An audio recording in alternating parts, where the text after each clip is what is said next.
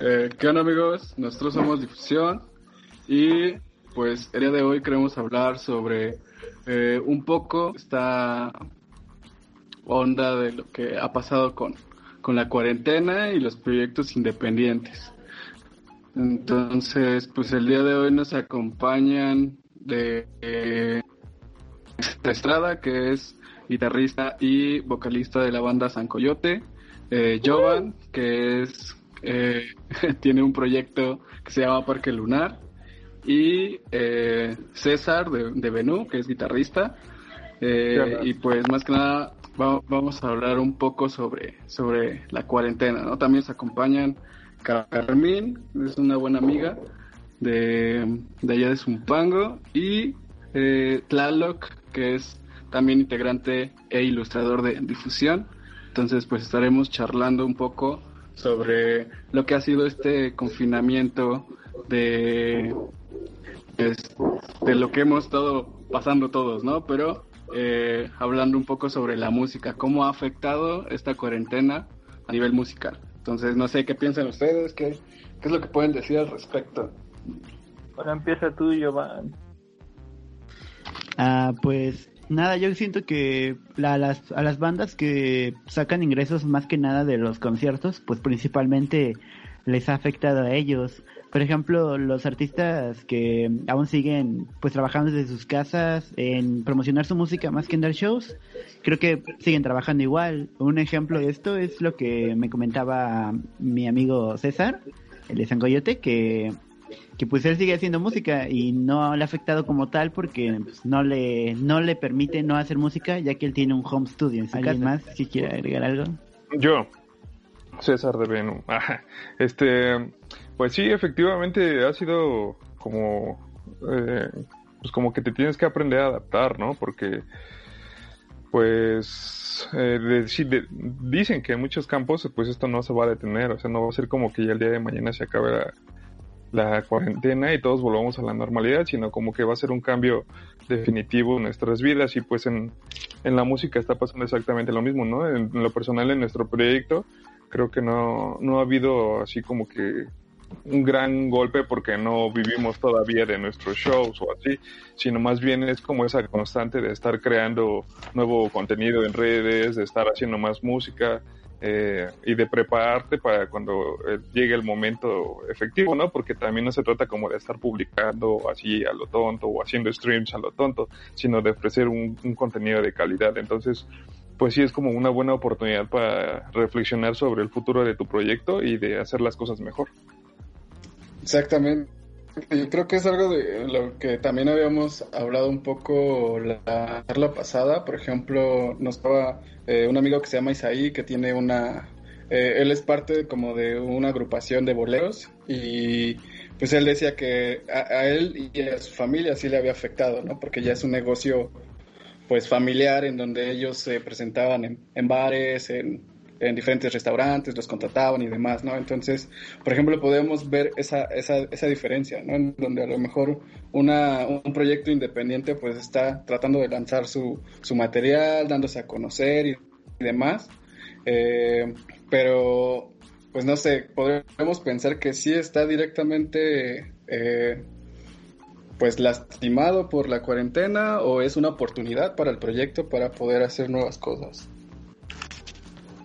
Y creo que, o sea, mandar, dar un streaming o cualquier contenido digital de calidad sí está un, tanto difícil y también aún más este que te hagan caso porque justamente me acabo de dar cuenta que la mayoría de streamings este, no son tan populares como esos de quesadilla durmiendo. Entonces, no sé, no sabría yo, por ejemplo, cómo pro, proponer algo nuevo y que sea sea más visto, ¿no? Que lo de las quesadillas de ahí. Yo, bueno, yo lo personal, eh, Tlaloc, creo que eh, yo veo varias bandas y una de las problemáticas es cómo se están promocionando eh, ante su público. O sea, sí jalan mil personas o tienen mil seguidores, pero es lo que le decía a, a Carlos, este, ok, de esas mil, ¿cuántas te están viendo? Entonces, este, ajá, en, en, ese, en, ese, en esta cuarentena, las bandas, o bueno, los que están aquí, que están en una banda, ¿qué están haciendo para que, para que estas mil personas este, los, los vean, ¿no? No solo tres ni cuatro.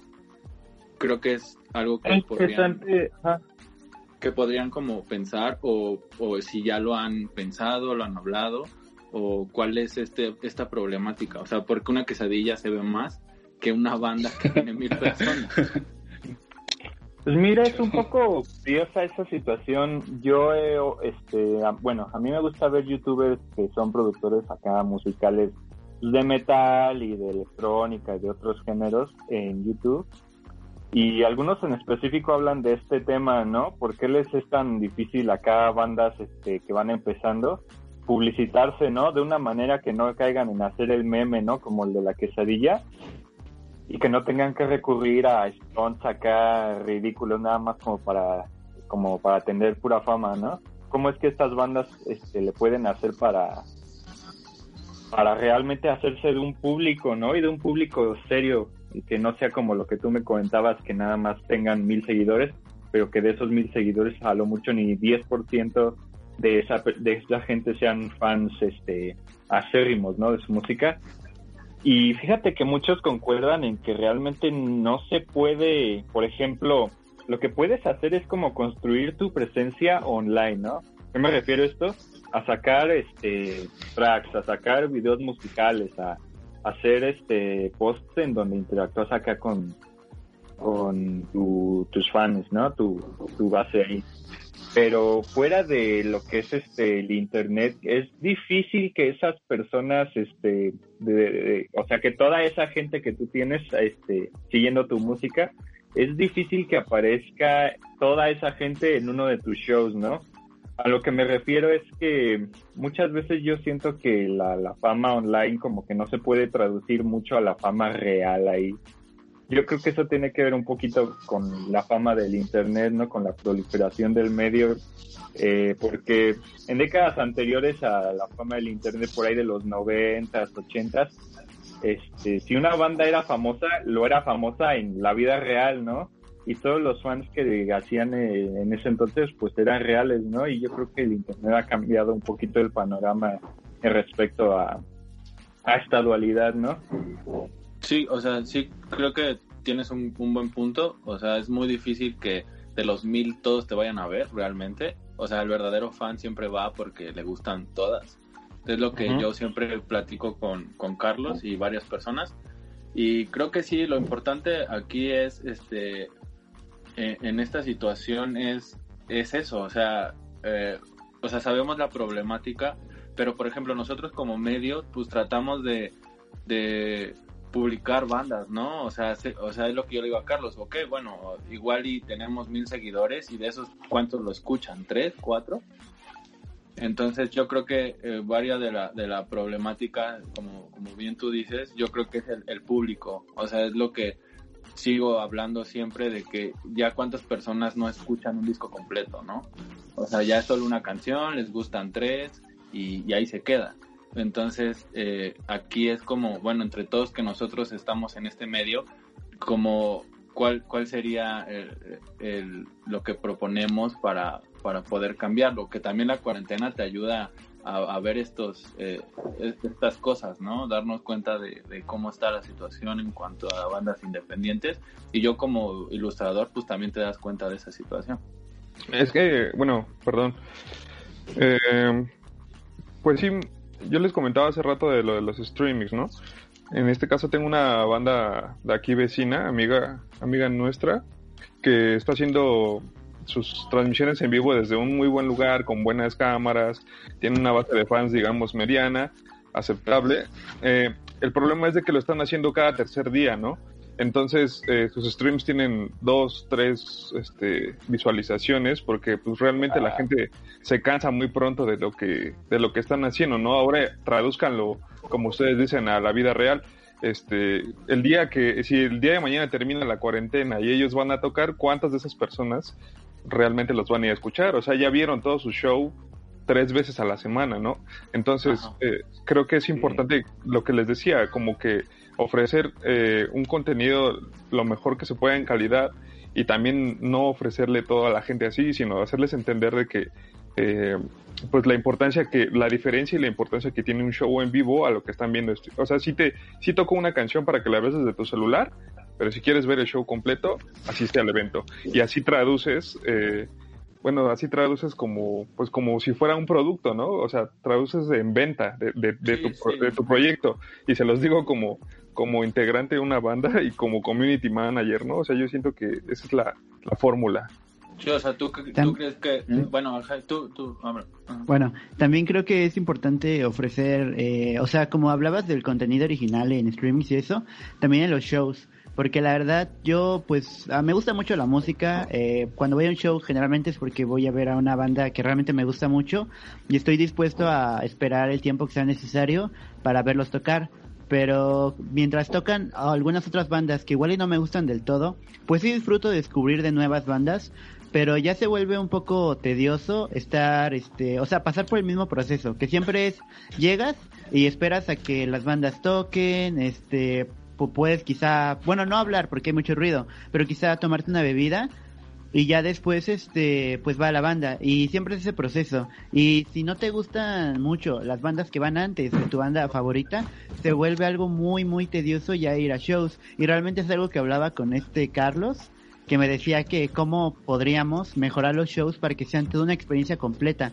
para que no vayas solo por un momento específico, por 30 minutos de que toca tu banda, y en cambio vayas por toda la experiencia que lleva un concierto, que es, es, o sea, es bonita la experiencia, es chido, pero ya se está volviendo un poco este tediosa. Y quizá para ustedes no, para mí no tanto porque nos gusta el medio, pero para la gente de hoy en día que quiere algo más inmediato, que lo vemos como con eso que decías de los discos, que solo escuchan una canción y no se escuchan el, disco completo, pues eso nos dice que a la gente quiere este, experiencias inmediatas y no algo que tenga que tardar mucho, ¿saben? Entonces... es algo que no les cueste mucho trabajo y mucha energía mental. Eh, Ajá, y tiempo. Es algo que se está dando mucho. Ahorita yo, bueno, yo no sé si sepan, yo soy muy fan de varias bandas de funk y esta onda muy under de ahí de de, ese estilo y lo que hacen es sacar sencillos, o sea, ya no sacan un disco completo, sacan un, un, dos sencillos y cada seis meses van sacando pocas canciones. Entonces, yo creo que varios de, o sea, varios de lo que tú estás diciendo sí se está haciendo porque realmente eh, la atención la quieren ya. Por ejemplo, aquí en México alguien que lo hace así, no sé si les gusta, el Longshot, eh, lo hace, ¿sabes? No tiene un disco, pero ha sacado como seis canciones desde el último que lo ha hecho y la gente le gusta, porque como, como dicen, es, es algo de calidad, algo bien hecho y algo inmediato, ¿sabes? No te vas a aventar un álbum, sino es una canción que te va a gustar o no, pero pues hay una diferencia es que ya tiene una, una gran base de, de fans, pero es algo que sí tienes razón, se tiene que hacer pues inmediato y, que esté a la mano y que te atrape. Creo que y aparte, eh, perdón, aparte también lo que ha hecho, por ejemplo, es la como la historia que te cuenta, ¿no? Porque va acompañada también de un video, ¿no? Entonces, te, te, manda toda esta onda como de, o sea, si se, si se van dando cuenta también como que va anunciando lo que va a lanzar, saben que va a haber un sencillo, pero después los bombardea ya con un, un video musical y aparte pues atrapa visual y musicalmente, ¿no? Entonces, pues son, son, siento que, o sea, para eso son estrategias, eh, igual que, que, ayudan de forma eh, publicitaria, pero pues es algo que a lo mejor las bandas o los proyectos independientes podrían echarle un ojo en esta, pues en esta cuarentena, ¿no? Donde podrían analizar qué es lo que hacen otros proyectos, cómo difunden su música. Aparte de que hay otras plataformas que te permiten, o es más, hasta puedes pagar en algunos, eh, no sé cómo se les llama esto, son como banners o algo así, en donde tú puedes pagar para que ellos lancen toda la publicidad, ¿no? Y por ejemplo, como Malfico, Interestelares, eh, que son, por ejemplo, de aquí de México, donde puedes pagar eh, esa publicidad y ellos mandan eh, pues correos a otros medios para que los puedan eh, publicar en sus páginas, puedas hacer entrevistas y demás, ¿no? Pero es algo que también eh, pues no sé si se hable, o sea, no sé si en realidad en las bandas independientes se hable de eso. No sé, ¿ustedes lo han llegado a escuchar? Oh, sí, sí, hay muchos este, canales de YouTube que de hecho eso recomiendan, ¿no? El juntarse acá con agencias de publicidad o que la, este, la discográfica como boutique, ¿no? Em, el problema de eso es que muchas bandas como que no le prestan mucha atención a esos consejos, ¿no? Tal vez por eso muchas bandas en eso se quedan, ¿no? En su etapa independiente. Mm, Es que, sí. Bueno, ajá, sí. bueno, sí, es que aparte realmente, como dices, no se está hablando mucho de eso porque justo a veces luego me pongo a buscar como tips o cosas así para promocionar mejor, pero realmente no encuentro mucho. Son este estrategias, pero muy antiguas. La mayoría te dice, oye, únete a una discográfica o haz una estrategia de marketing, pero la estrategia de marketing generalmente está enfocada en cosas antiguas, como no sé, pro- promocionar un, un producto. Y no está, no es tan diferente. Al fin y al cabo, la música y tú como banda eres un producto que intentas vender. Pero creo que no se está enfocando a cómo debes hacerlo ahora. Creo que lo que debemos hacer es buscar la omnipresencia. Y por ejemplo, una agregadora de esas que te agregan a Spotify y eso, que realmente sí te cumple eso, sería Road Note, que te pone ahorita ya está en TikTok.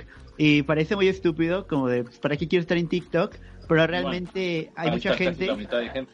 ajá, hay mucha gente que ahí está y aparte, no sé si de repente un, alguien- un famoso, que también es una forma de publicitarse, que sí lo están haciendo marcas, agarran y hacen colaboraciones con gente pues que no es artista, no es este músico o algo así, o hace películas, pero tiene una fama y presencia en internet que sirve mucho. Y es eso, buscar nuevas estrategias de marketing innovadoras. ¿Sí? Yo pro... Ajá. Así, ¿no? Yo creo que lo primero, lo primero, o sea, bueno, creo que todos aquí lo hacen por lo que he escuchado, pero muchas bandas no entienden eso. O sea, se, se, se ponen en, el centro de la plática como esa cuestión de la difusión y de los foros y de los toquines y así, pero eh, pues dejan de lado pues, lo más importante que es la música, ¿no? O sea, ¿de qué sirve tener un millón de seguidores en TikTok si lo que estás haciendo pues realmente es bastante mal o- o mal grabado o así? Entonces, partimos desde ese punto de la música. Ahora, eh, pues en cuanto a eso de, de lo que mencionan de, de las redes sociales, pues sí, efectivamente, yo lo que comento con mi banda y lo, lo digo siempre que me lo preguntan en alguna entrevista o así, eh, es de que también las bandas tienen que entender esto. Si se quieren dedicar a eso, se tienen que sacar de eso de la cabeza como de, no, pues es que yo y el amor al arte. O sea, sí está chido hacer las cosas por amor al arte. A mí me gusta un montón hacer música, por eso, por eso vivo.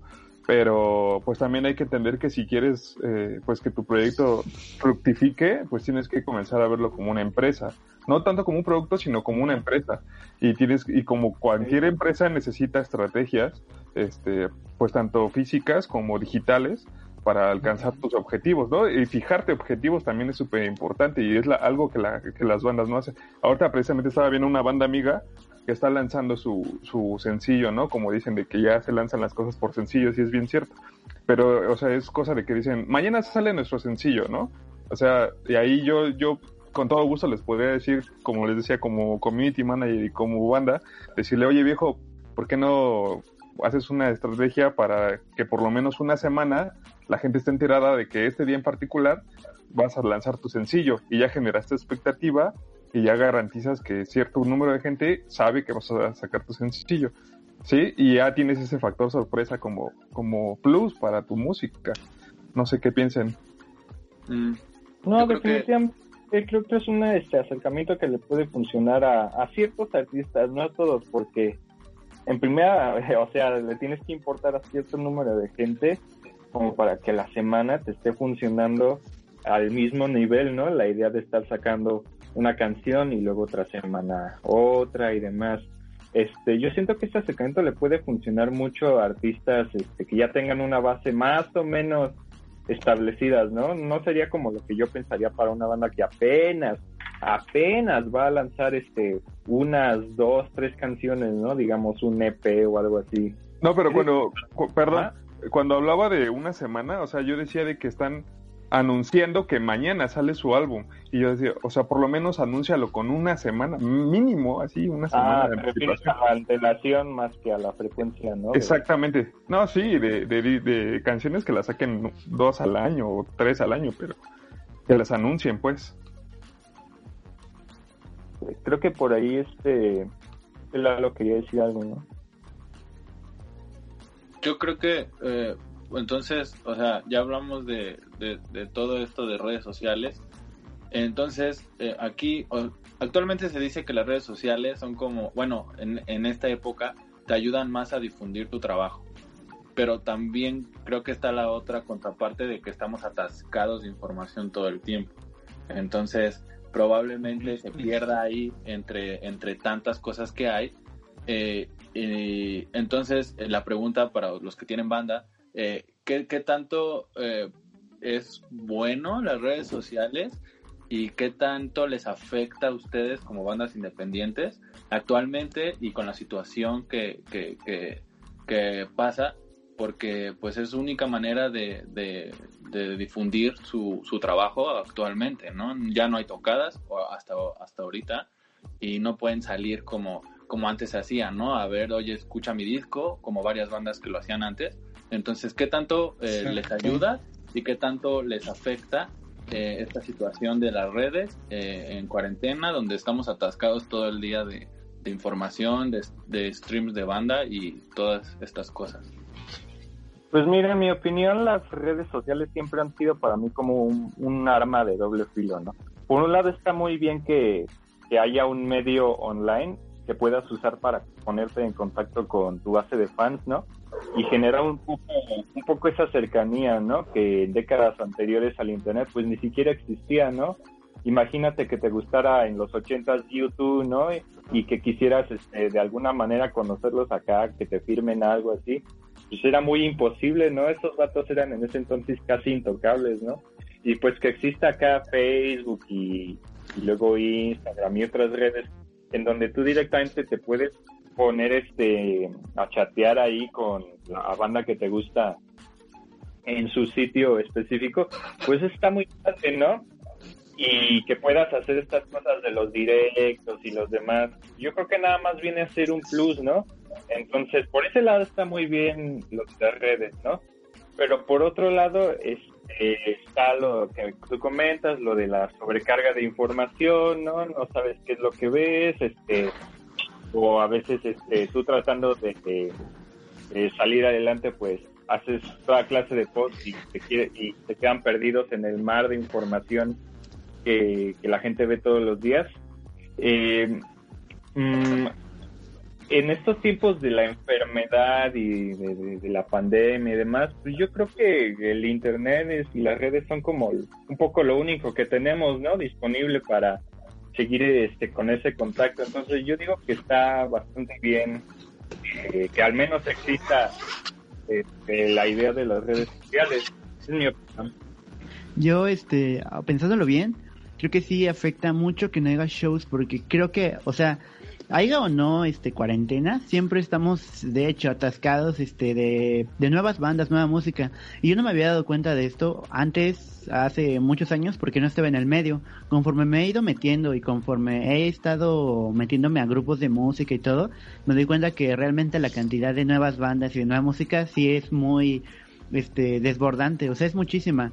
Y creo que la única manera de destacar es hacer shows, porque si no hay tanta difusión, bueno, no hay tanto, no hay tanto público en los shows, depende de cuáles, pero sí que de alguna u otra manera destacas. Y por lo menos lo que a mí me había pasado con, con César, este, o sea, el de San Coyote, es este, que íbamos, bueno, hemos ido a una que otra fiesta que nos invitar, que nos invitan, y es como, bueno, una fiesta que, ¿no? O sea, solo va a estar con tus amigos o algo así, pero generalmente y afortunadamente son es gente que es como que popularcilla y algo así, y aunque sí todos están pues, ebrios o lo que quieras, realmente sí hay un buen ambiente y de ahí han salido más este, seguidores que de cualquier otro show convencional. Entonces las fiestas del guero, como le dicen, eh, sí funcionaban. Esos shows, este, clandestinos estaban chidos, pero ahora no van a estar muy frecuentemente o o no va a haber por el hecho del, del, del COVID. Entonces creo que sí está afectando mucho ahora que lo pienso. sí es una traba.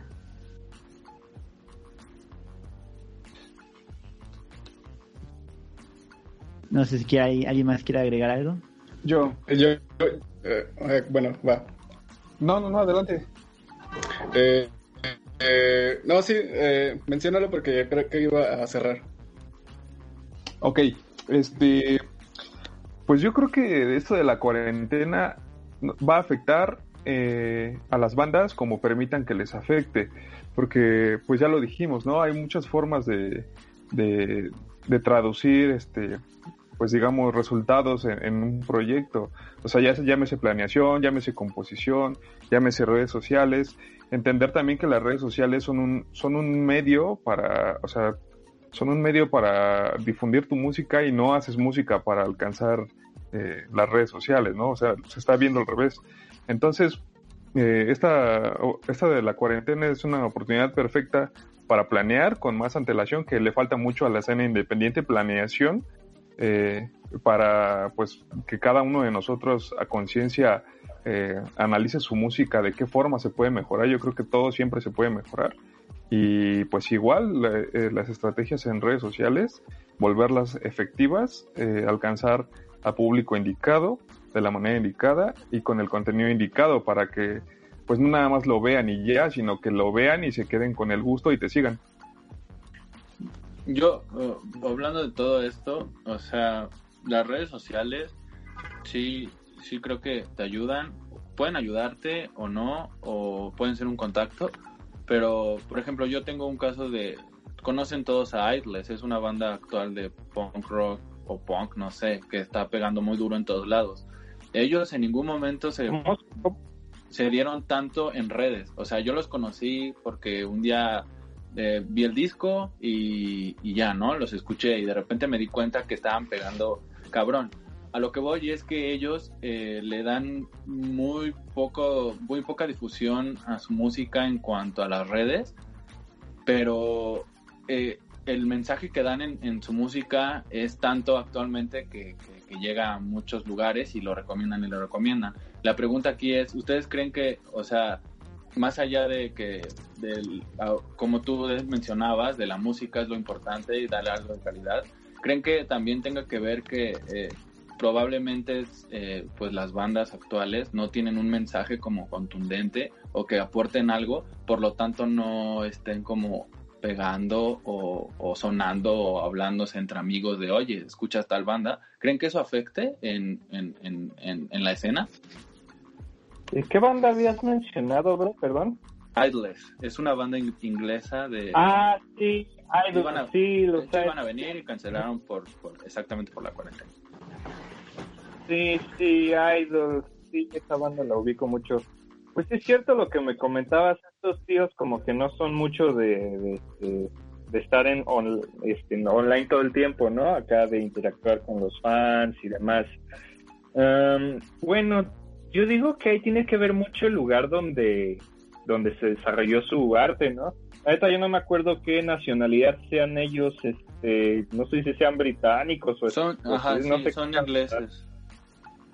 Sí, pues es que en el Reino Unido y todos esos lados en general son más, este, la gente es más, este, o sea, disfrutan mucho del arte, no somos como aquí en México que luego muchas veces ignoramos a todo lo que no sea, pues, eh, banda y demás, ¿no? Regional mexicano, que bueno, no, no estoy queriendo hacer sonar, este, mala de género, ¿no? Lo respeto, pero, pero lo que no es, este, lo que no es regional mexicano y otros géneros que no sean este cumbia, reggaetón, salsa y demás, pues como que sí los tenemos un poco más ignorados en general, ¿no?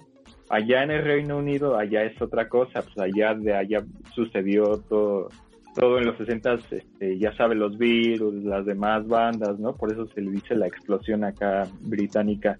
Entonces yo tengo, yo creo que tiene que ver mucho el, la región donde ellos básicamente se dieron a conocer ahí.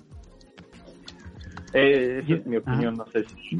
Yo pienso que pues tienes razón en eso de que creo que sí afecta, mucho los, los temas, o sea, bueno, lejos del contenido, eh, los temas también que tocamos. Por ejemplo, yo, yo, yo honestamente, generalmente hago música como, no sé, en plan de temas románticos o de desamor, y creo que eh, esté chido, ¿no? Eh, pues sí es un tema muy tocado y tal vez por eso es muy fácil que me pierda entre los demás. Pero, por ejemplo, hablando de esos temas de crítica social o así, hay una banda que se llama Biznaga.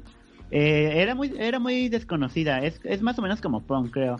Eh, recientemente sacó un álbum que se llama Gran Pantalla, que es una crítica a todo este mundo de las redes sociales, el mundo moderno en general. Y desde ahí eh, se dio un boom, ya está sonando mucho en varios medios y realmente, bueno, lo, yo los conocí gracias a eso. Creo que si no, no hubiera nunca conocido a la banda. Entonces creo que sí es importante ya empezar a replantearnos o empezar a cambiar la dinámica de los temas que hablamos en las canciones. Quizá no son para todo público, quizá aunque aunque queramos o no sigue siendo este más aceptado como temas eh, digamos fáciles o lo que sea, pero creo que le daría mucho valor a nuestro contenido el hecho de cambiarle ya los temas, la dinámica de lo que estamos hablando. Sí, eh, por ejemplo, hablando de la escena, eh, todos conocen a El Shirota, es una banda mexicana. Ah, sí. Eh, ellos también empezaron de la nada tocando en fiestas y así, y realmente no pegaron o eran muy buenos o eran muy conocidos, pero muy under, ¿sabes? Entre esta escena de, de bandas como No Somos Marineros, Joliet y todas esas. Bandas amigas, ¿no? Ajá, porque es lo que es lo que ellos dicen. Joliet, eh, yo soy muy fan de esa banda y ellos dicen, ¿saben qué es que no hay escena? En México no hay escena mientras las bandas no se apoyen entre ellas, no va a haber. Entonces, eh, eh, lo que ellos hacían es como de, ok, yo ya tengo mil personas que me siguen, voy a invitar a esta banda a que a que toque con nosotros y así esas mil personas las conocen y se va haciendo una escena. Entonces, eh, hablando de esto, pues también creo que eh, igual sí, puedes tener un mensaje bien, pero regresando al Shirota, ellos eh, aprovecharon mucho esta, como estas oportunidades de decir, bueno, no nos conocen, pero, pero vamos a, tocar este, puertas y de alguna u otra manera este, vamos a, vamos a crecer y vamos a pegar, ¿no? Actualmente también siguen siendo como ahí medio desconocidos, pero creo que eh, lo importante aquí es como eh, preguntarse por qué eh, en ciertas bandas sí funciona eso de, ir tocando puertas y en otras absolutamente no. ¿Creen que sea por el público que lo siguen o sea propiamente de las bandas que igual y, y pues no se esfuerzan al 100 o cuál es el problema, ¿no?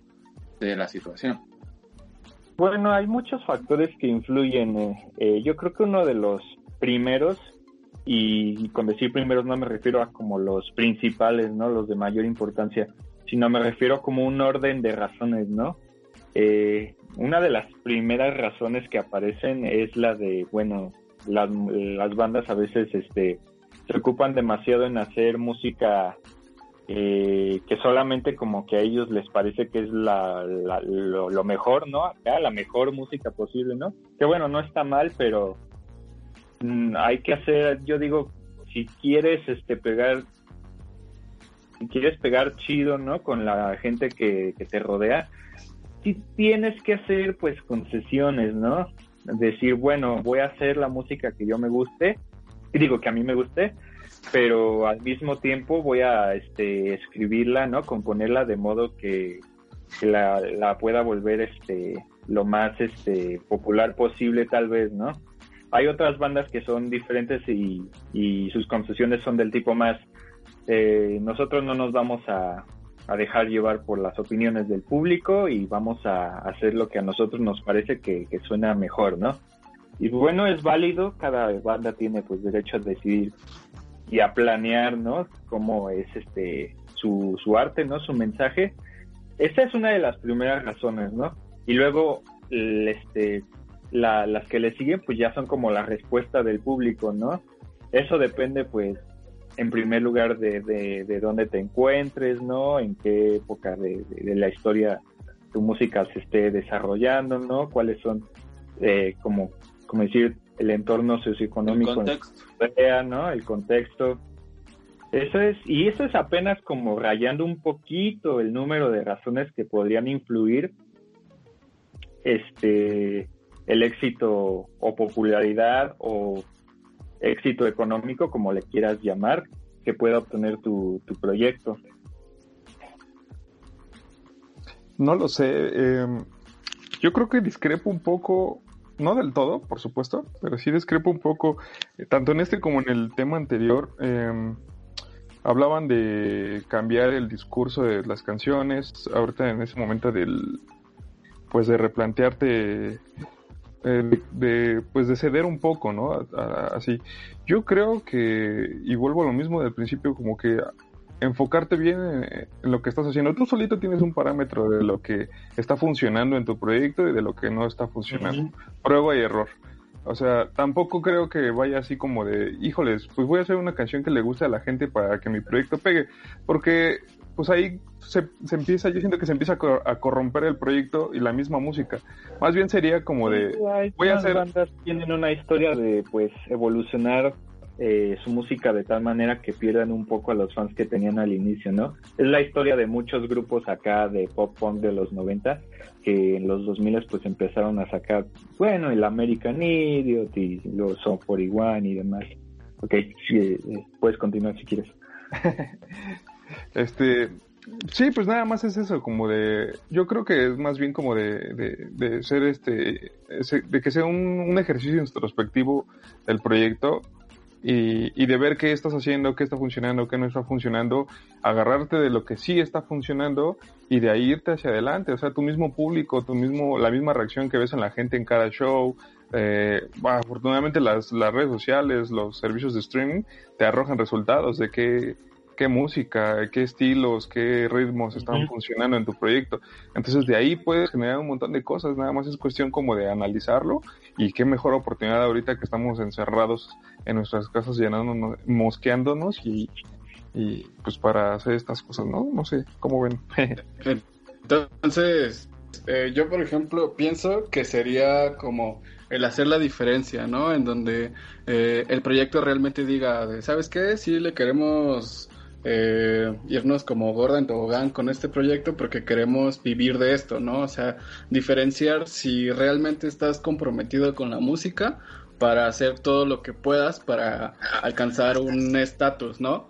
O, Exacto. Eh, o la parte de, eh, ¿sabes qué? Lo hago porque es el amor al arte, es eh, mi forma de expresión, estoy haciendo como tipo hobby o ocio con la música y solamente la comparto porque no sé, me nació. Pero oh, ya, ¿no? Entonces, podríamos pensar en esa diferencia. Sí, exacto, también. Sí, es como alcanzar un equilibrio, ¿no? Entre los dos mundos. O sea, tampoco te vas a poner a ser este duranguense alternativo folclórico reggaetonero, porque pues sí te vas a ir al diablo, ¿no? O quién sabe, igual en una de esas tienes un extraño experimento suertudo.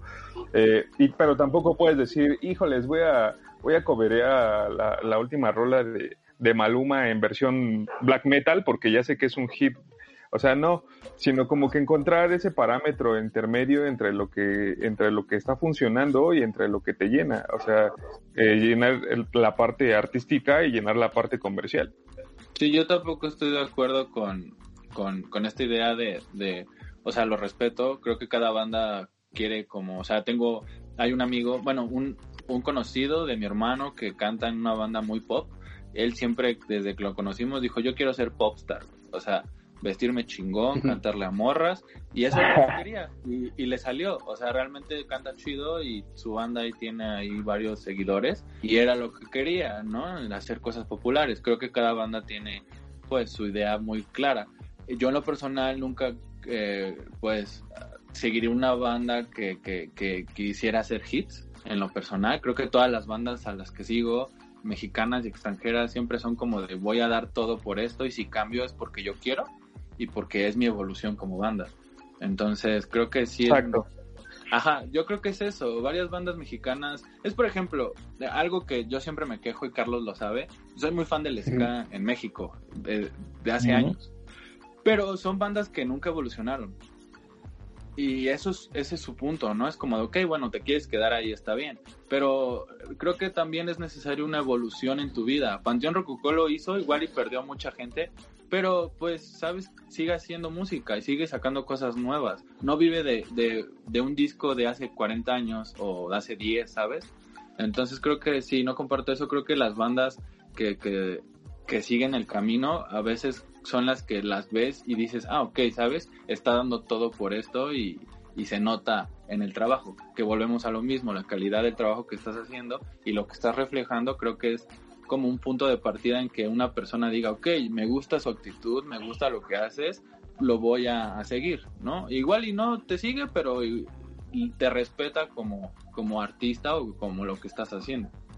O, o hasta qué punto también sigues con tus mismos ideales, ¿no? Por ejemplo, remasterizar tus rolas. O sea, si no quieres hacer como algo nuevo en tu género, por ejemplo, con, con el Aragán, ¿no? Que ahorita ha estado como remasterizando sus canciones y haciendo invitados y demás. Y suenan bien.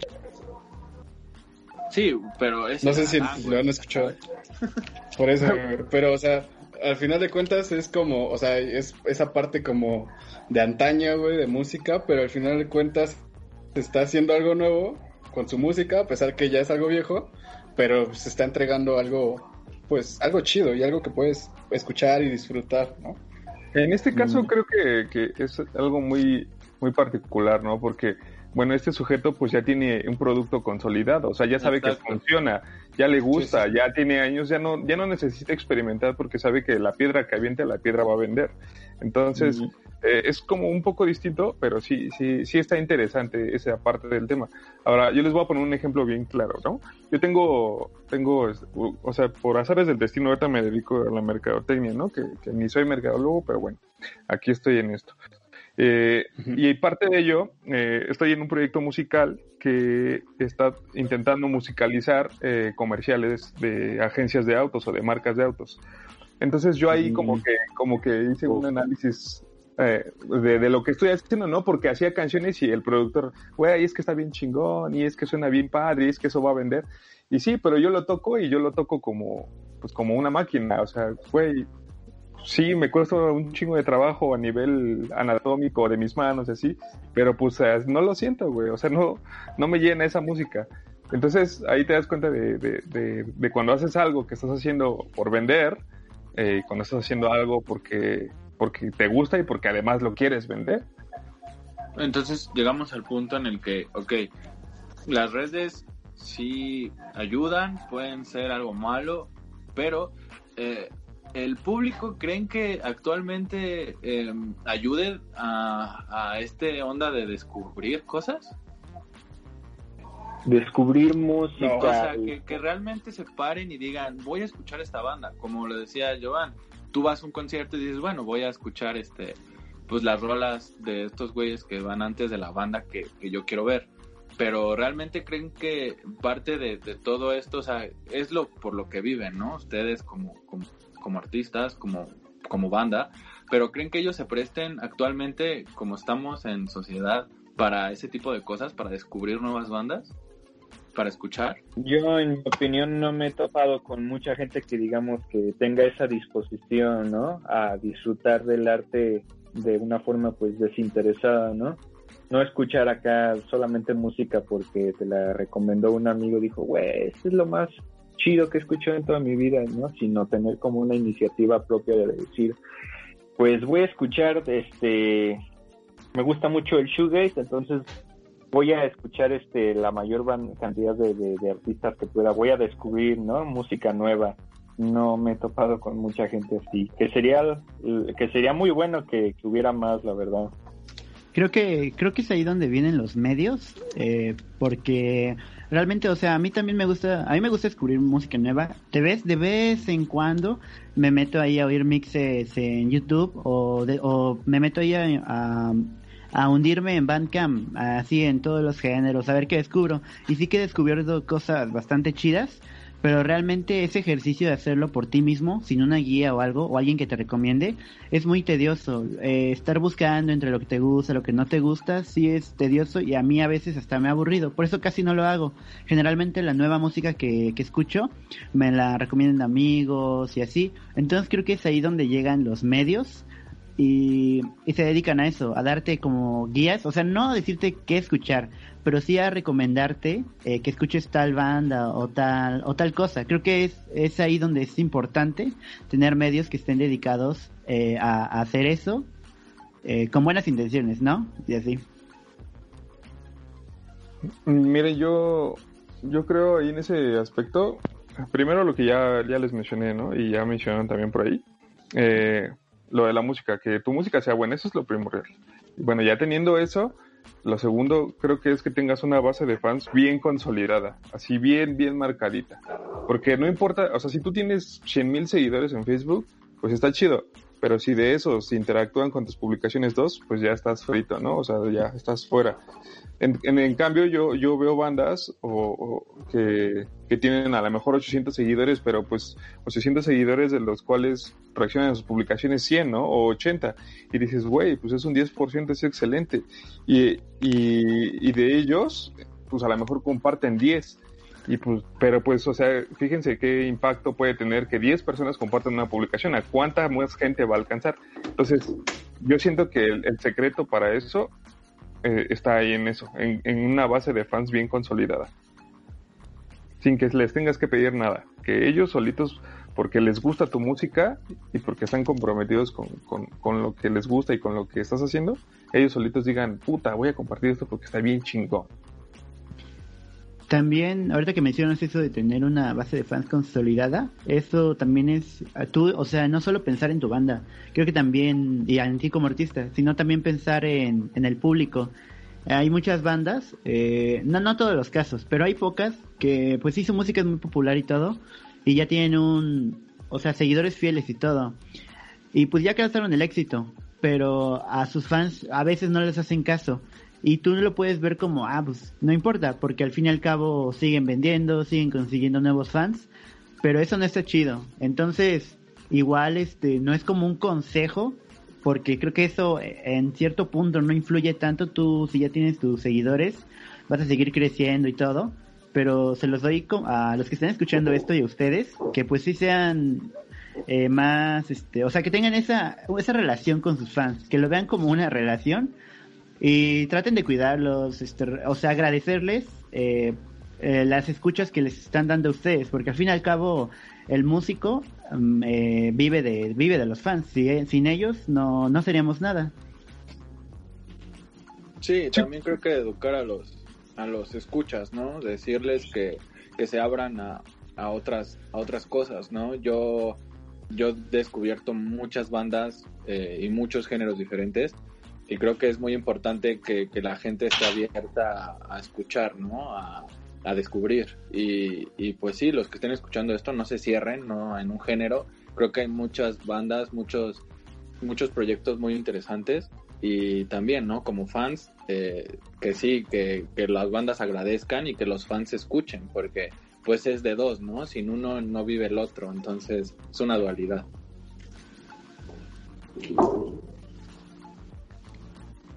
Creo que algo iba a decir César. No, no, de hecho ya está esperando un poco a que concluyera con, con la idea que estamos bueno, en la conversación. Este, no sé si alguno de los que están, que se fueron uniendo en, durante la llamada o que ha estado en la llamada, quieran comentar algo, pueden hacerlo. Adelante. No creo. Personitas no han no han hablado nada desde que entraron. Yo nomás vine a escuchar. ¿Qué onda? Yo, yo soy, soy Morphy. Estoy escuchándolos a todos también. Ah, sí, qué onda, Morphy. Ah, ah, ah. Avisa, güey. ¿Qué tal? Estamos, chido, estamos con un máster. Estamos con un máster de, de Lunder, güey, y no dices nada. Ah, pues es que estoy escuchando aquí todo, todo lo que dicen que pues ya abarcaron todo, ¿saben? Uno Yo últimamente, por favor. de hecho sí he estado aprovechando la cuarentena justo para investigar todos estos desmadres, porque también, pues está culero, ¿no? Que eh, tener un producto chido, eh, producirlo bien, pero atorarte en el cómo llevarlo a la gente, ¿sabes? Y creo que ese es el problema de, de muchas personas y mencionaron pues varias cosas importantes en este, en estos temas que creo que la principal es que muchos de nosotros no trabajamos en, en lo visual, ¿sabes? Todo se queda siempre en, en lo musical y lo visual también es como algo muy importante que debería ser tomado en cuenta. Sí, yo, bueno, yo soy diseñador, Eh. entonces creo que es muy importante eso. Incluso, pues, no sé, no sé cómo lo consideran ustedes, ¿no? Pero yo, yo, yo, desde mi posición, diría como de, güey, pues, ¿por qué quiero escuchar a esta persona, no? Si es, pues, un vato con el que iría a la escuela y al estarían robando su dinero de su lunch. Hay que, no sé, ah, dar un paso adelante en el convertirte de una persona normal a lo que quieres hacer. O sea, la actitud que das ante el proyecto. La Siento- imagen del proyecto, ¿sabes? Sí, siento que, bueno, esto pasa en el cine. En el cine, pues, más que ver cosas reales o lo que sea, es más estilo y actitud. Y creo que si le metiéramos esta onda cinematográfica, entre comillas, a nuestro, a nuestra empresa, que es la música, creo que daríamos un plus. Entonces, te doy toda la razón. Sí, seguro. Y también es bueno saber qué es lo que quieres transmitir con tu música, ¿no? Porque incluso ese mensaje a veces queda, se queda atorado, no llega bien. Entonces, pues es eso, música eh, que esté bien producida y el mensaje que quieres dar y cómo dar ese mensaje justo con la música y con lo visual. Creo que eso es algo importante que tenemos que hacer todos. Ya, ya, ya. Porque es el momento, muchachos, es el momento en el que todos están en casa, entonces hay que aprovechar todo esto. ¿Cómo se podría sacar un video musical así, digamos, bien producido, no? Y bueno, este término lo uso medio sin cuidado, ¿no? Porque bueno, bien producido podría significar varias cosas, ¿no? Pero digamos, ¿cómo podría sacar un video musical decente, ¿no? Que atraiga al público en tiempos de cuarentena, ¿no? Sería un poco mi pregunta ahí. Yo realmente soy fan de los visuales, ¿sabes? Y he visto muchas cosas que son grabadas incluso en un cuarto. Eh, ahora sí que depende mucho de la creatividad de lo que vayas a hacer. Yo también no soy una persona muy creativa visualmente, entonces eh, tengo esos problemas pues la mayoría del tiempo. Pero creo que sí puedes entregar algo de calidad estando pues encerrado, solo es es como las morritas que hacen covers y arreglan su cuarto bonito, ¿sabes? Con lucecitas. Ajá, o sea, no digo, no, no digo que, que, que se haga eso, ¿no? Pero sí, eh, por ejemplo, no sé si han- saben de este güey, a mí me late un chingo, eh, Cráneo, es como un rapero, no sé si sea rapero, no sé si se le, se le puede llamar rap, este rap lo que hace, pero es como español, ¿sabes? Tiene una ondita así como bien lo-fi y todos sus videos son así producidos. Incluso tiene así un video que es como grabado en su cuarto y está muy chido, ¿sabes? Yo creo que ahí justo es, es ingeniársela. Y, Sí, yo y creo más que- porque Ajá. es muy conceptual, güey. Eh, Perdón, sí, porque, por ejemplo, eh, el, el güey que, que dice este Morphy, eh, tan solo eh, su video de Slowly, creo que se llama, eh, lo hace en una alberca, güey. O sea, y la onda ahí está en que solamente graban escenas donde las personas se están aventando y lo hacen lento, güey. O sea, es tomar esa, como dice, creatividad y ese espacio y ese concepto para hacerlo algo atractivo y pues no sé, que sea, que llame mucho la atención. también. Sí, o sea, Es un. Ah, perdón. Ah, disculpe, A ver. Bueno, a ver, también hay una técnica, por ejemplo, esta es para, pues, dar charlas, eh, que se llama storytelling, que si tú cuentas historias, o sea, puedes hablar de cualquier cosa, eh, física, física cuántica, pero si tú lo haces a través de historias, como lo hace este documental de Cosmos con ese, con Neil deGrasse Tyson, eh, la gente lo ve, gente que igual no está muy interesada en el tema lo ve porque le están contando las historias. Y esto es algo que desde hace muchos años a la gente nos gusta, que nos cuenten historias. Entonces creo que a la hora de hacer videos, si lo haces contando historias como lo están haciendo estos, los Neuderts, eh, que ya no es el típico formato de video musical de una banda, sino te está contando, le, dan un estilo cinematográfico y de una historia. Ya hasta hay este videos de, por ejemplo, los blenders que se hilan entre ellos, como es el de Ponte Punk con Ácido. Y creo que también podríamos darle este toque de contar historias y cinematográfico a, nuestros videos musicales. Bueno, creo que las historias hay que hacer después de la cuarentena. ¿Cómo? Y es que por error hablé encima del... No, pues siga. Creo que pues Neudert es un caso así como de la élite, ¿no? Porque pues también está cabrón pagar un video así. Pero sí, justo contar una historia es bueno. Yo, yo hoy precisamente estaba viendo un, un video que hicieron unos chicos que se llaman uh, Buena Banda Isabel, y está grabado así todo con un celular y justo están contando como una historia, ¿sabes? Y es como una chica comiendo cereales y se me hizo algo como súper chido, ¿sabes?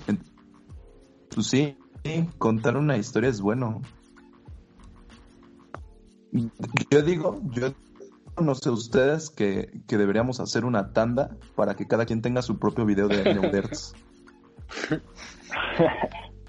es que estaría bien, Prácticamente. Yo, pido el número 10. Cualquier cosa. ¿Cómo? Que prácticamente puedes hacer un video con hasta con un celular. O sea, hay. No recuerdo la actriz mexicana dirigió una película con un iPhone, ¿sabes? Y ganó un Ariel. Entonces todo está hecho con un iPhone. Y, y prácticamente se lo dieron por, por, por eso, ¿no? Por la por esta onda creativa de decir, ah, bueno, no tengo el presupuesto, voy a agarrar mi iPhone y voy a grabar. Entonces creo que eh, actualmente se puede hacer con cualquier cosa eh, algo, ¿no? También algo que, que, que, me gustaría decir es que ustedes como bandas, pues también que aprendan a usar varias herramientas para, para apoyarse, ¿no? O sea, no solo, bueno, soy músico y no sé hacer un video. Bueno, aprende a hacer un video aprende a, a, a, a tú mismo editarte tus cosas y, creo que es eso, ¿no? Llenarse de herramientas para, para producir sus cosas y realmente hacer lo que ustedes quieren hacer. También creo también que... hacer como ese... Sí, tú, tú, tú, tú, dale, dale. Como ese colectivo de bandas, ¿no? Porque, o sea, creo que también es, eso hace que que se haga fuerte el proyecto de uno, ¿no? O sea, muchos, muchos podrían decir así como de, ah, pues es que esta banda creció y se los jaló. Pues sí, porque al final de cuentas, pues es el colectivo amigo y eso también te permite tener como herramientas, ¿no? Por ejemplo, a lo mejor los Ancoyote van a hacer un video, pero necesitan, no sé, alguna persona que eh, conozca a alguien que haga vestuarios, ¿no? Entonces a lo mejor Morphy conoce a alguien que hace vestuario. Entonces, ese tipo de conexiones entre bandas, pues son los que pueden hacer esos, esos contactos y obviamente tener como mejores opciones o mejores eh, pues sí, mejores opciones para hacer cosas, ¿no? Entonces, siento que también es muy importante y, hasta en los videos o en la música invitar a otras a otros artistas, ¿no? Por ejemplo, que Morphy haga un video y a lo mejor salga ahí César comiendo cereal o algo así, ¿no? O sea, eso también atrae mucho y, y se le queda a la banda, ¿no? Así como, ah, no manches, ahí está el de San Coyote, güey. O sea, eso también está chido. o sea, bueno, primero, básicamente, sí está, eso es buena idea, ¿sabes? Usar los cameos, ahora sí como lo hacen en el universo Marvel y esas ondas, pues hacerlo en bandas estaría muy chido, ¿eh? Propongo que lo hagamos. Y segundo, eh, otra cosa es que también eh, debes aprovechar bien tus limitaciones, o sea, tu, que tu limitación sea hasta un punto fuerte de lo que haces, como por ejemplo, tienes, no tienes un iPhone, pero tienes un celular que, que graba, no sé, en HD por lo menos, y no sé, no te gusta tanto la calidad, pues, uh, pues puedes irte a la inversa. O sea, en vez de subirle la calidad, buscar este equipo mejor, puedes decir, ¿sabes qué? Voy a hacer como que es un video en VHS, le voy a bajar la calidad al máximo y ese va a ser este mi temática, que está grabado en VHS. Yo tengo que citar a, a, a Jack White en, en, esto que acabas de decir. Amo a Jack White, perdón. Este, dice, él dice que, que la, te, la tecnología es enemiga de la creatividad porque te hace llegar más rápido a tu destino, pero no te vuelve una persona más creativa. Sí, puede ser un buen punto.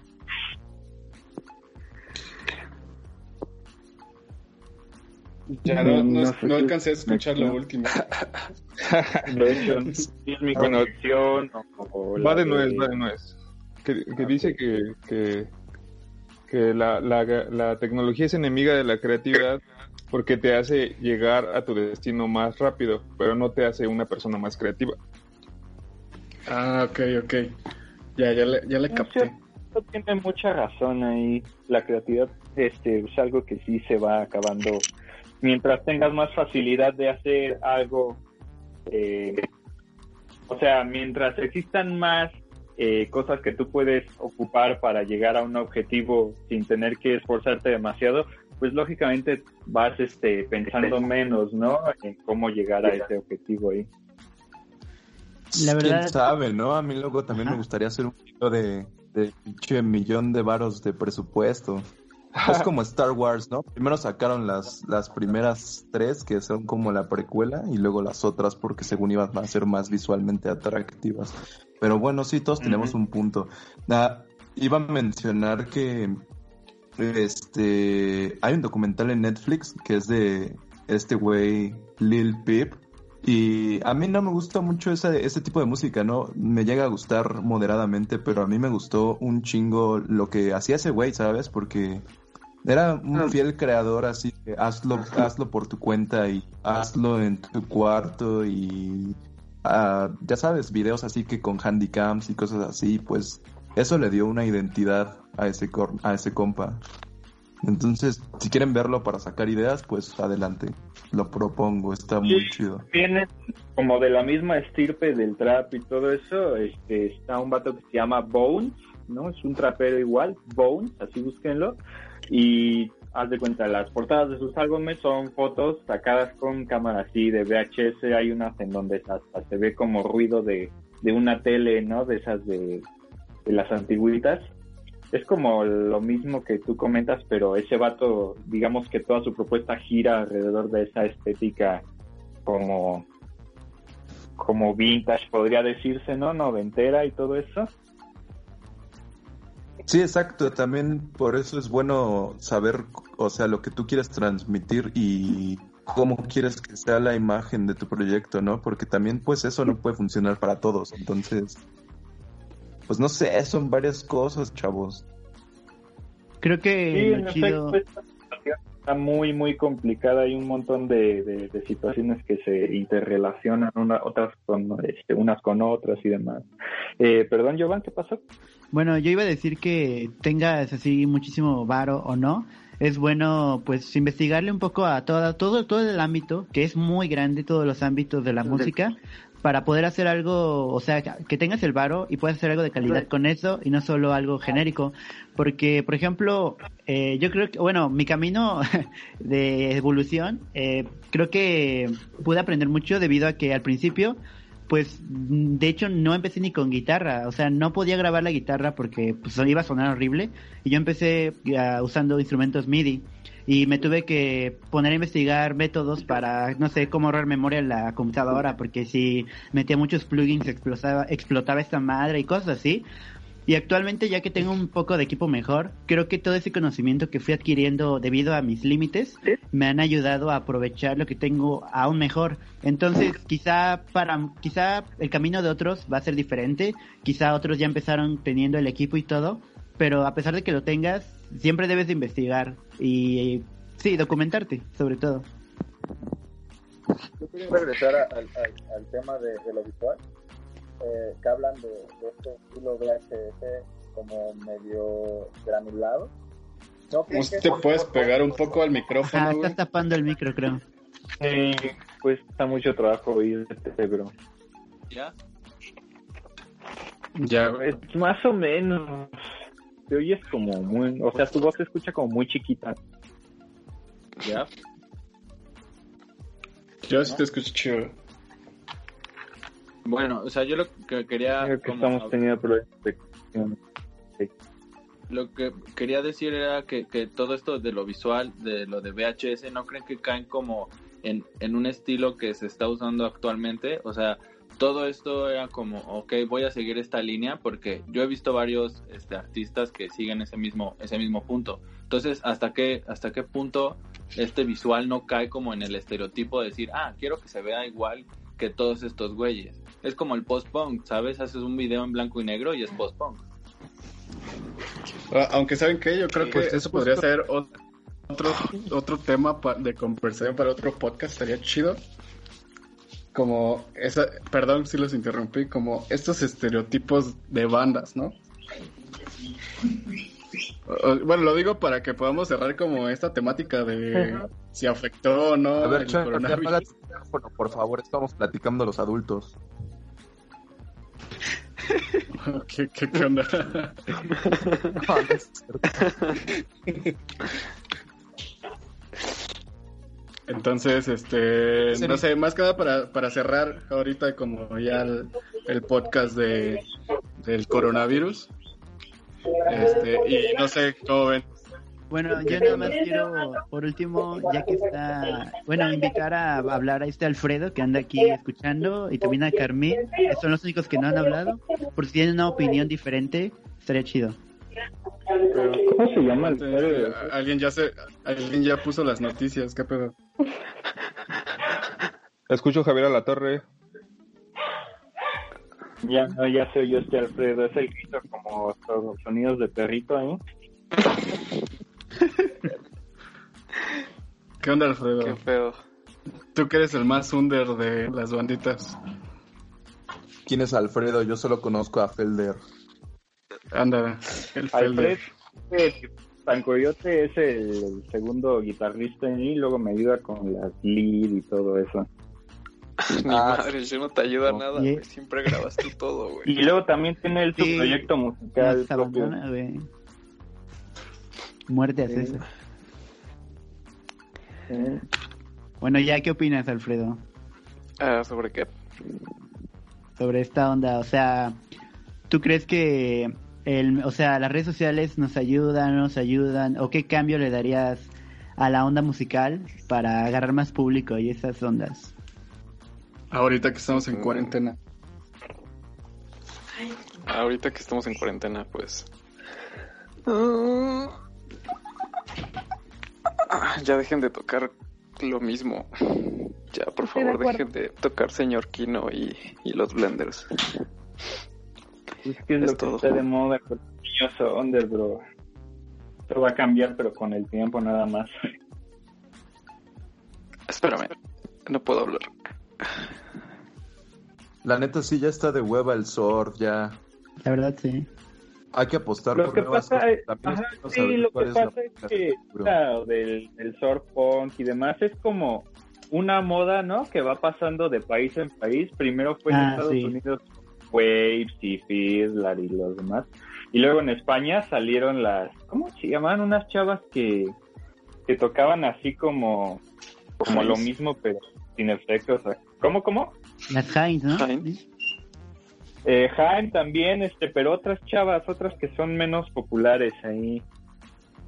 Ah, Los puncetes. ¿Americanas o...? no, no, no. No, No, española. son Española. Pero- una chava que se llama Carlota Cocial, algo así se llamaba. Heinz. Heinz, güey. Heinz. Las cariño. Yo pensé que mencionaban otra banda que se llama Jaime. Pero bueno, sí. Jaime, básicamente. Este, y luego después de Heinz aparecieron los Blends. Bueno, creo que primero fueron los Blends. Heinz, la verdad, no sé la tecnología. Pero Ahorita ya está volviendo el pues- Saint Pop con Cariño y esas otras bandas ahí, ¿no?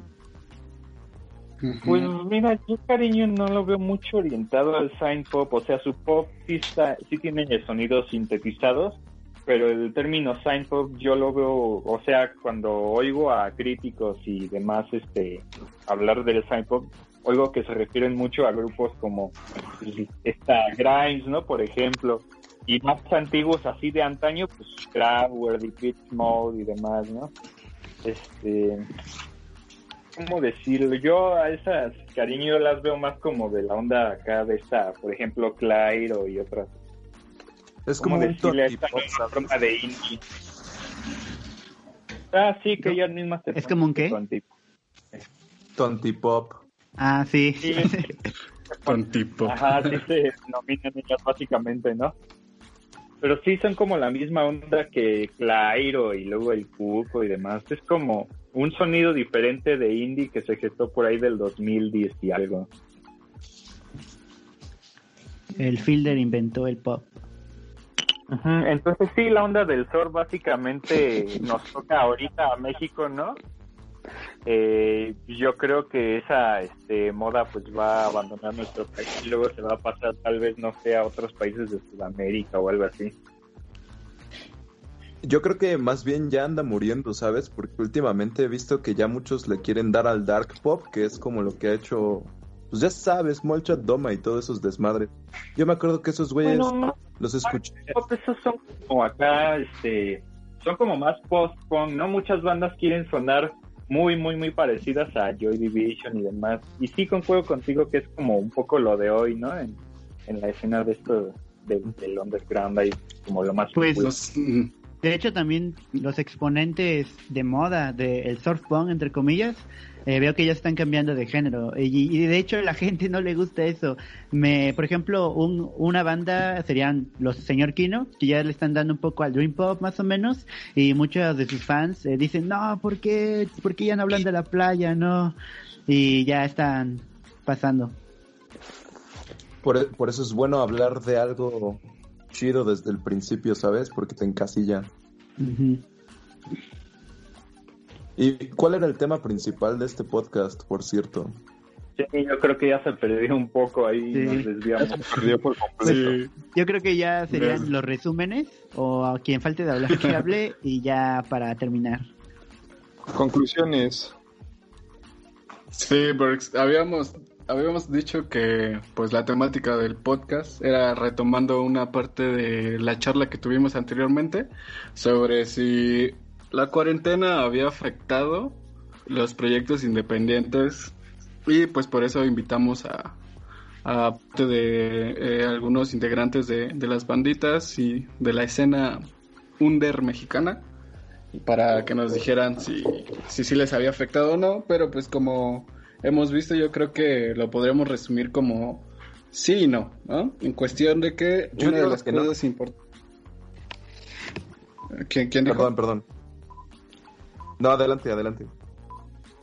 Ajá, habían dicho al principio que no, porque pues no eran bandas que estaban como eh, eh, pues eh, recibiendo monetizaciones y demás, o ya tenían como a lo mejor planeado un tour y se iban a ir y cosas así, ¿no? Entonces, eh, más que nada, pues era esta parte de una oportunidad para que pudieran planear eh, esta parte de si le quieren entrar de lleno a, la música o cómo eh, van a ir lanzando su, su música, si la van a, este qué nuevas cosas o qué nuevas estrategias iban a, a realizar para, para difundir su música, ¿no? Entonces creo que eso es más o menos lo que hablamos eh, al principio y que podemos a lo mejor concluir, no sé ustedes.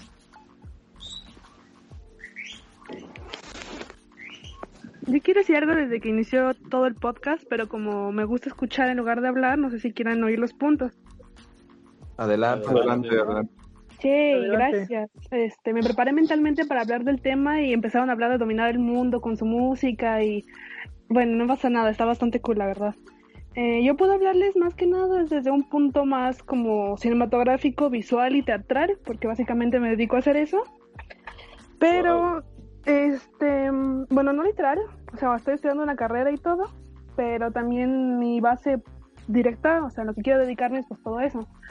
Entonces sí estaban hablando de cómo atraer público en coronavirus y no me acuerdo quién fue el chico que mencionó sobre mm, como que tocarte una canción en internet y eso pues, después, después de esperar a que llegues como que en vivo más adelante, como que la urgencia de entender que ya hay que, hay que consumir nuestro producto tal vez sea como de más. Creo que dejarlo pasar tantito y estar chill ante el tema está bastante bien, porque si nos vamos a enfocar en que todo lo que nos está salvando como artistas es um, la escena digital, o sea, el internet, hay que trabajar más en la, en la imagen que tienen uno en presencia, que fue lo que también comentaron.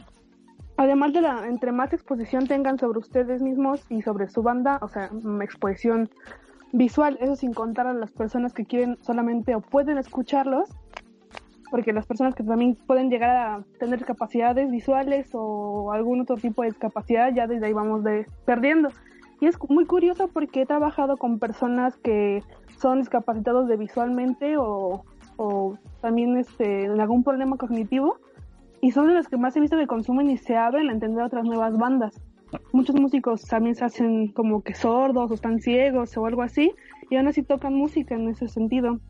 Eh, creo que para atraer a más personas o al público eh, se debe tomar en cuenta tanto el presente como el futuro, pero no solamente de un contexto extranjero a nosotros, sino al contexto más como mexa, mexicano, no sé cómo se la diga justamente. Además de que debemos tener en cuenta que si solamente nos enfroscamos o hacemos solamente una cosa, automáticamente nos van a etiquetar y en algo encasillar y salir de ahí sí bien pesado. Pero bueno, no sé. Ah, además de que esto está muy padre que tengan en, cuenta que deben, o no, bueno, no debemos, el ser creativo conlleva más talentos a las personas y el, momento de que tienes más talento, más personas lo ven aunque a veces el talento no conlleva a dinero, sino a creatividad. Mm, sí, creatividad, este, inteligencia, ¿no? Varias cosas este, aparecen en el talento. Muy bien, muy bien, muy elocuente. Hubiera estado bien, buen, este, bien chido que pudieras comentar con nosotros desde, antes de quedar como unos pendejos, ¿no? Frente a todos. No, está chido. Básicamente. Yo creo que, que, mencionó, mencionó un punto importante que es como también fijarse en lo mexa, ¿no? Y, eh, o sea, también lo decía César hace rato, pues que la cultura de la música aquí es diferente, ¿no? Es como que, pues, Inglaterra o todos esos lugares donde eh, realmente se, se busca un producto distinto, ¿no? Y eh, yo creo que aquí en México también es bueno hacerle llegar tus cosas a todos, ¿sabes? porque la banda es, es huevona, ¿no? y realmente, pues, quieres, quieres tener todo a la mano y eso, eso debería ser algo que nosotros deberíamos hacer, que no muchos hacemos. Esa es mi conclusión. También igual, o sea, ahora que lo mencionan, este, no solo la parte cultural de diferentes países, sino la parte adquisitiva. Porque, por ejemplo, McDonald's lo que hace es cambiar su hamburguesa. Es la misma hamburguesa, pero la cambia de precio dependiendo del poder adquisitivo de las personas en los países. Creo que también sería bueno ver eso para poder ofrecer la mercancía o los conciertos o ya mismo. Luego este nos, nos damos de poner este música en Bandcamp. Entonces, también estaría chido ver eso. Bueno, Van yo nada más quiero concluir. Eh, pues como que son tiempos de crisis, pero dicen el dicho que tiempos de crisis son tiempos de oportunidad. Hay que buscar la manera de eh, encontrar nuevas formas de llegar a la gente, de dar a conocer nuestra música y pues de aprovechar este tiempo que tenemos encerrados, que no siempre lo tenemos. O sea, yo personalmente en tiempos normales es como que trabajo es algo, trabajo es algo y así tengo un ratito para practicar, eh, o unas dos horas, una hora para practicar, cuando pues me gustaría estar todo el día en chinga con mi música, ¿no? Pero pues no siempre se puede.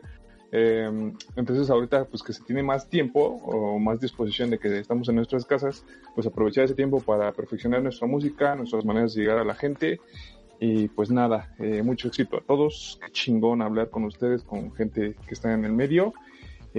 pues pásenme sus, sus bandas porque no a todos los topo y pues apoyarnos entre nosotros, porque si no nos apoyamos entre nosotros, pues ya chingo a su maestro. eh, y qué bueno recordaste lo de pasarnos entre todos los contactos de las bandas, este, se me iba a olvidar este decirlo a mí, qué bueno que tú lo comentaste. Eh, pues rápidamente, este, me despido, soy César, soy este guitarrista, compositor y vocalista del grupo San Coyote. La música la pueden encontrar en en Bandcamp. Eh, también este, la tenemos suelta en YouTube eh, a través de algunos canales este, amigos y también nos pueden buscar en Facebook como San Coyote. Eh, alguien que quiera seguir. Pues nada, yo nada más quiero comentar de que sí, o sea, intentemos mantener el contacto y apoyarnos mutuamente. O sea, esta plática estuvo chida y ahí podemos ver que tenemos muchas muchos pensamientos iguales. Así que espero puedan, ahora sí parece, va a sonar muy cursi, pero espero puedan hacerse amigos todos para empezar a sacar nuevas cosas entre todos. La onda musical. Qué dulce, gracias. Pues igual, ahorita, ahorita sigo a, a San Coyote ya. Ahorita sigo a San Coyote, mucho gusto a todos. Yo soy César, César de Venu, guitarrista, igual compositor, igual en plataformas, redes, ya saben todo. Y pues un abrazo a todos, estamos en contacto. Gracias por la invitación por ahí a Diffusion. Ya sabes, acá andamos. Y pues bueno, no sé si eh, Tlalo, ¿quieras mencionar algo más? No, pues nada, eso, que está chido que, que queramos, este, o que hagamos una, una escena, que nos apoyemos y exactamente es eso, ¿no? Apoyarnos y pasarnos contactos, apoy eh, ayudarnos entre todos, porque creo que eso es lo que hace falta, ¿no? Ok, claro. Pues, pues bueno, pues creo que sí, todos eh, llegamos a un acuerdo. Eh, es, está chido hacer estas redes de entre bandas y entre amigos y contactos, ¿no? Porque, pues, por ejemplo, Tlalo, que es eh, ilustrador, este, no sé, por ejemplo, César, que también se dedica al marketing y demás. Entonces, como todos podemos ahí eh, desarrollar algunos puntos importantes para nuestros proyectos y demás. Y pues nosotros como medio, eh, pues principalmente lo que queremos es que eh, las personas puedan escuchar música nueva, ¿no? Ese es creo como nuestro objetivo principal, lo que a nosotros nos gusta, lo compartimos y ya depende de ustedes si les gusta o no. Y pues está chido. Y pues gracias por este podcast, creo que también estuvo muy chido, muy interesante. Hoy no hablamos de aliens, pero estuvo muy cool. Pues muchas gracias, amigos. Gracias por invitarme. Nos vemos en, otra sesión de difusión. Camarón sin por. Ah, Se me la cena, nos vemos. Hasta luego. Hasta luego. Bye bye.